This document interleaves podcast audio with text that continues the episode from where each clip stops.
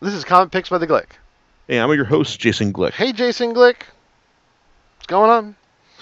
Uh, well, it's like it's like kind of it's kind of hot right now, but it's like at least it's not like tropical hot like it was last week. Yeah, yeah, indeed, indeed.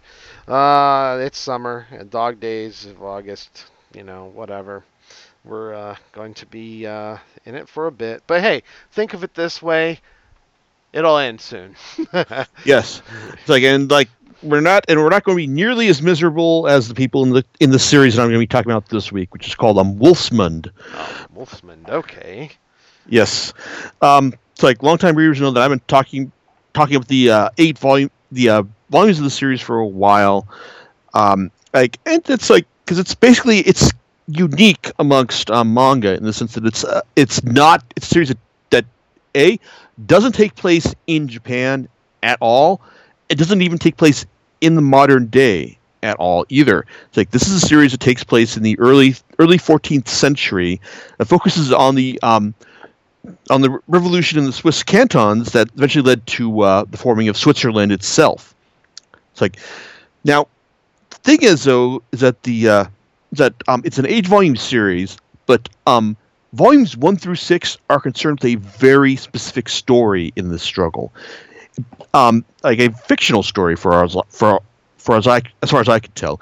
It takes place because the uh, focus of the series, the um, the uh, Wolf's Maw of the title is the um, fortress at the um, Saint Gotthard Pass, which is um, run by um, a bailiff, um, bailiff Wolfram, who has a very uncanny ability to uh, like to suss out um, like people who are passing through through like um through his station for um uh, like for uh, uh, unworthy means. Like we see this at the very um, beginning when one of the uh, rebellion's daughters is being escorted through. Um, it's like by one like by, by one of their most capable knights, and um, things don't go well for them. Um, then we get a uh, story follows it up with another one where it has a like a like a very capable another capable female member of the rebellion using all of her skills to try and get past the uh, the bailiff. It's like and um, that ending in tragedy as well. And um, the uh, final story in the first volume introduces us to someone who's going to become the uh, um, accessible main character of the series, um, Wilhelm Tell. And if you think, well, hey, that sounds like William Tell, you, would be right. Um, he is the son of William, who is a um, who's also in the story as well, and he's kind of like the uh, spiritual like um leader and the figurehead of, of the re- of the rebellion. And um, he he and his son are in in the first volume trying to get past the uh, the pass by going through the mountains. Only the bailiff um, sees through that as well.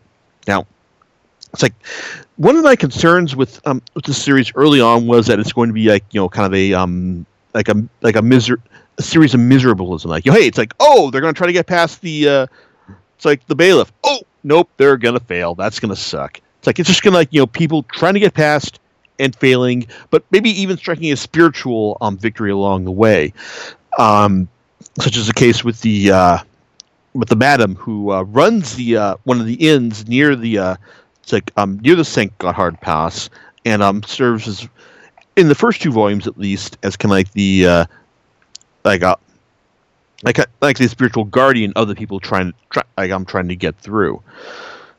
Now, um, fortunately, um, the mangaka uh, Mitsuhisa, Kuji um, se- seems to sense this, and um, after and um, while there are some interesting twists in the first first two volumes, like such as the story, the two part story that focuses on um, some traders um, with like within the uh, within the Swiss cantons that are being um, oppressed by this like by this pass and the uh, like and the Habsburg and the Habsburg family who was basically who basically views um, the uh, like these three cantons um, like some Schwyz Uri and Unterwalden as being um, their like um, their territory um, like you got these traders who are like selling out, um, like our like the rebellion, and like fo- and we get um a, like a uh, couple of chapters from their from their perspective. So get these first two the first two volumes are kind of basically take the whole you know people trying to get through um Saint Gotthard Pass and failing that kind of storyline as far as it can go. And in volume three, that's when um, we finally um, start getting into, you know, the uh, battle against um, the. Uh, it's like it's like the um, fortress itself. And um, for the next three volumes, volumes, well, actually four, really, we get a uh, really brutal story of killing by inches as um, forces on the uh, southern and northern sides of the pass try to get through um, in like like into the um like into the station and to take out Wolfram himself. Now, the thing is like uh like um the mangaka well, first of all, she's a woman, which I mentioned this because holy shit, this this this um series is as brutal and gory as um anything this side of Berserk, which you know she actually worked as a assistant to Kentaro Miura on like for like for a while. I remember reading reading this. It's like I'm back on Anime News Network a couple years ago. So and um she um does not shy away from any of the brutality of the series, whether it's you know like um, women women getting beheaded, um, guys getting their um, skulls crushed in by horses' hooves, um, people being like um, people being tortured like um tortured at length. It's like it is brutal.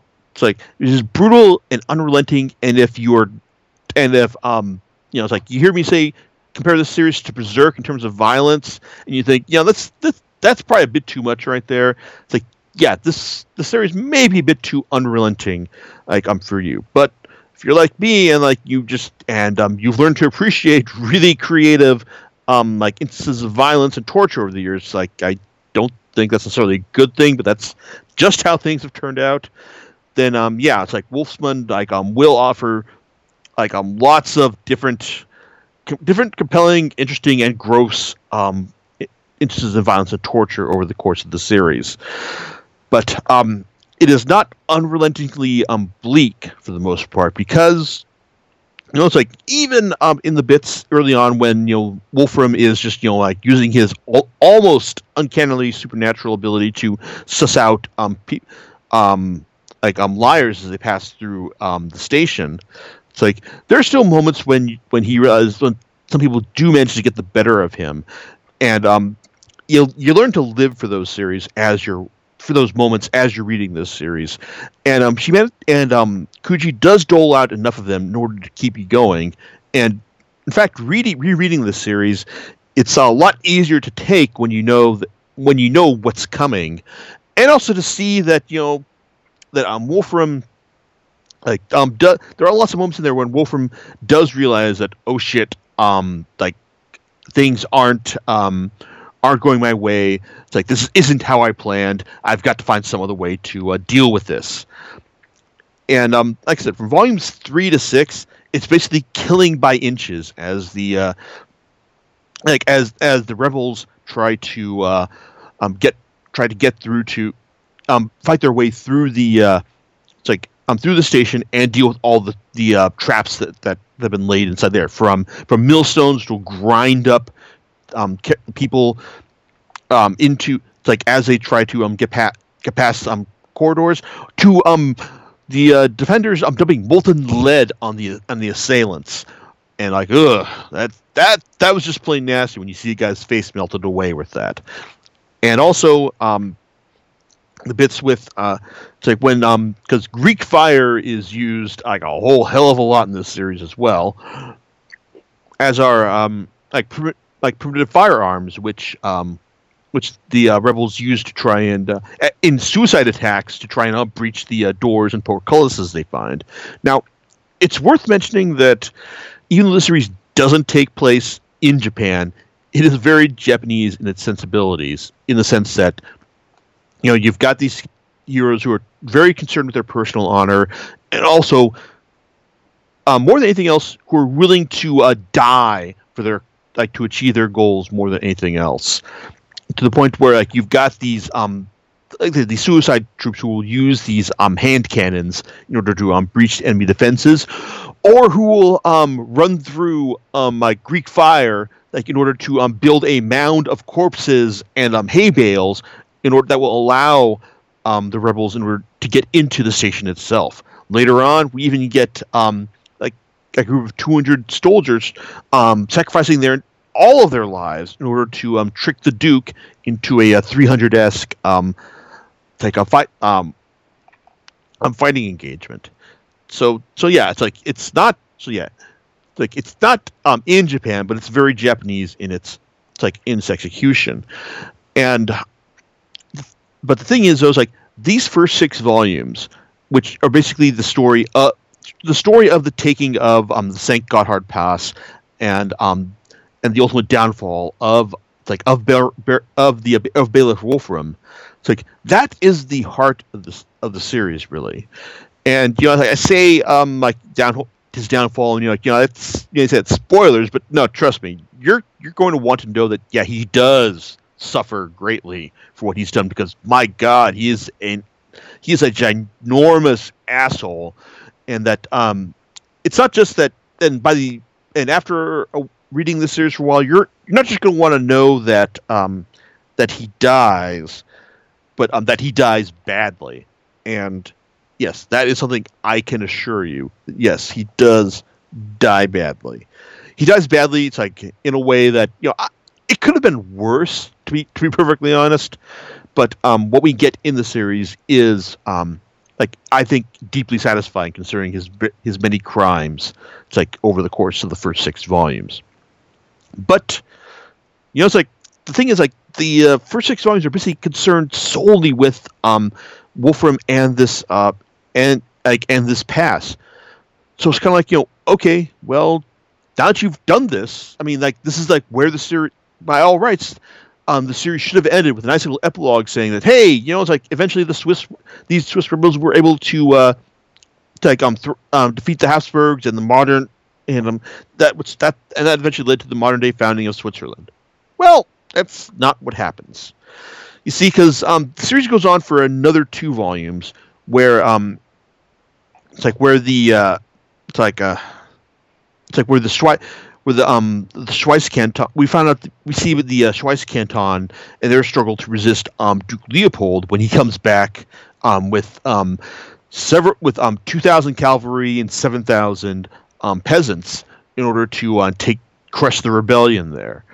Now volume seven is just really kind of depressing in the sense that you know it's one where the good guys just get their ass handed to them almost relentlessly towards the end but um but it also left me it really left me feeling that you know hey if this is the new direction for the series you know it's like i can't really see this going on much longer it's like and in fact like you know volume 8 is the end and um its main um and its main uh, focus is, is, entirely on this one battle called the Battle of Morgarten, Morgarten, which uh, which apparently is a was a real battle that happened. It's like like in the uh, like in the early 14th century, and um, if you're familiar with um, 300, then you'll know that um, sometimes the the right the choice of like the uh, of where to fight counts for the um for the most in any battle, and that's um and if you're reading this, you'll think you might be getting the feeling that um, that as um, Leopold pursues these 200 people, these 200 peasants, that um, you know maybe they're leading him into a trap. well, you'll have to read the uh, volume to find out you know exactly how that goes. But it is, I will say that it is deeply, it, it is very satisfying, and for a for a self-contained story, it is pretty pretty entertaining. It's like it does wrap up the series on pretty satis- fairly pretty sat- in a pretty satisfying fashion, and it even allows for um, Bailiff Wolfram to make a um, deeply appropriate cameo. It's like um, like in the middle in the middle of the volume as well.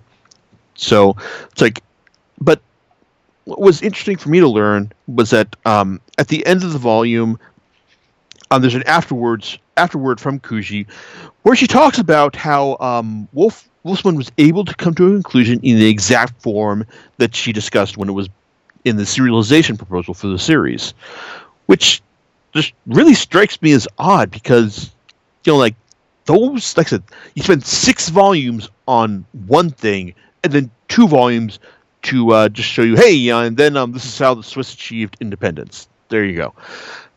It's kind of wrong-headed actually, but um, as far as the story goes, it's, as a story that's being told, it's not bad. I mean, like I said, Volume Seven was depressing, but it leads into Volume Eight, which um, like does end on a very positive, um, like earned note of um, like a it's like a, of happiness with all the characters. So, so I mean, oh, so so it's it's really odd that um the series um like was planned out this way.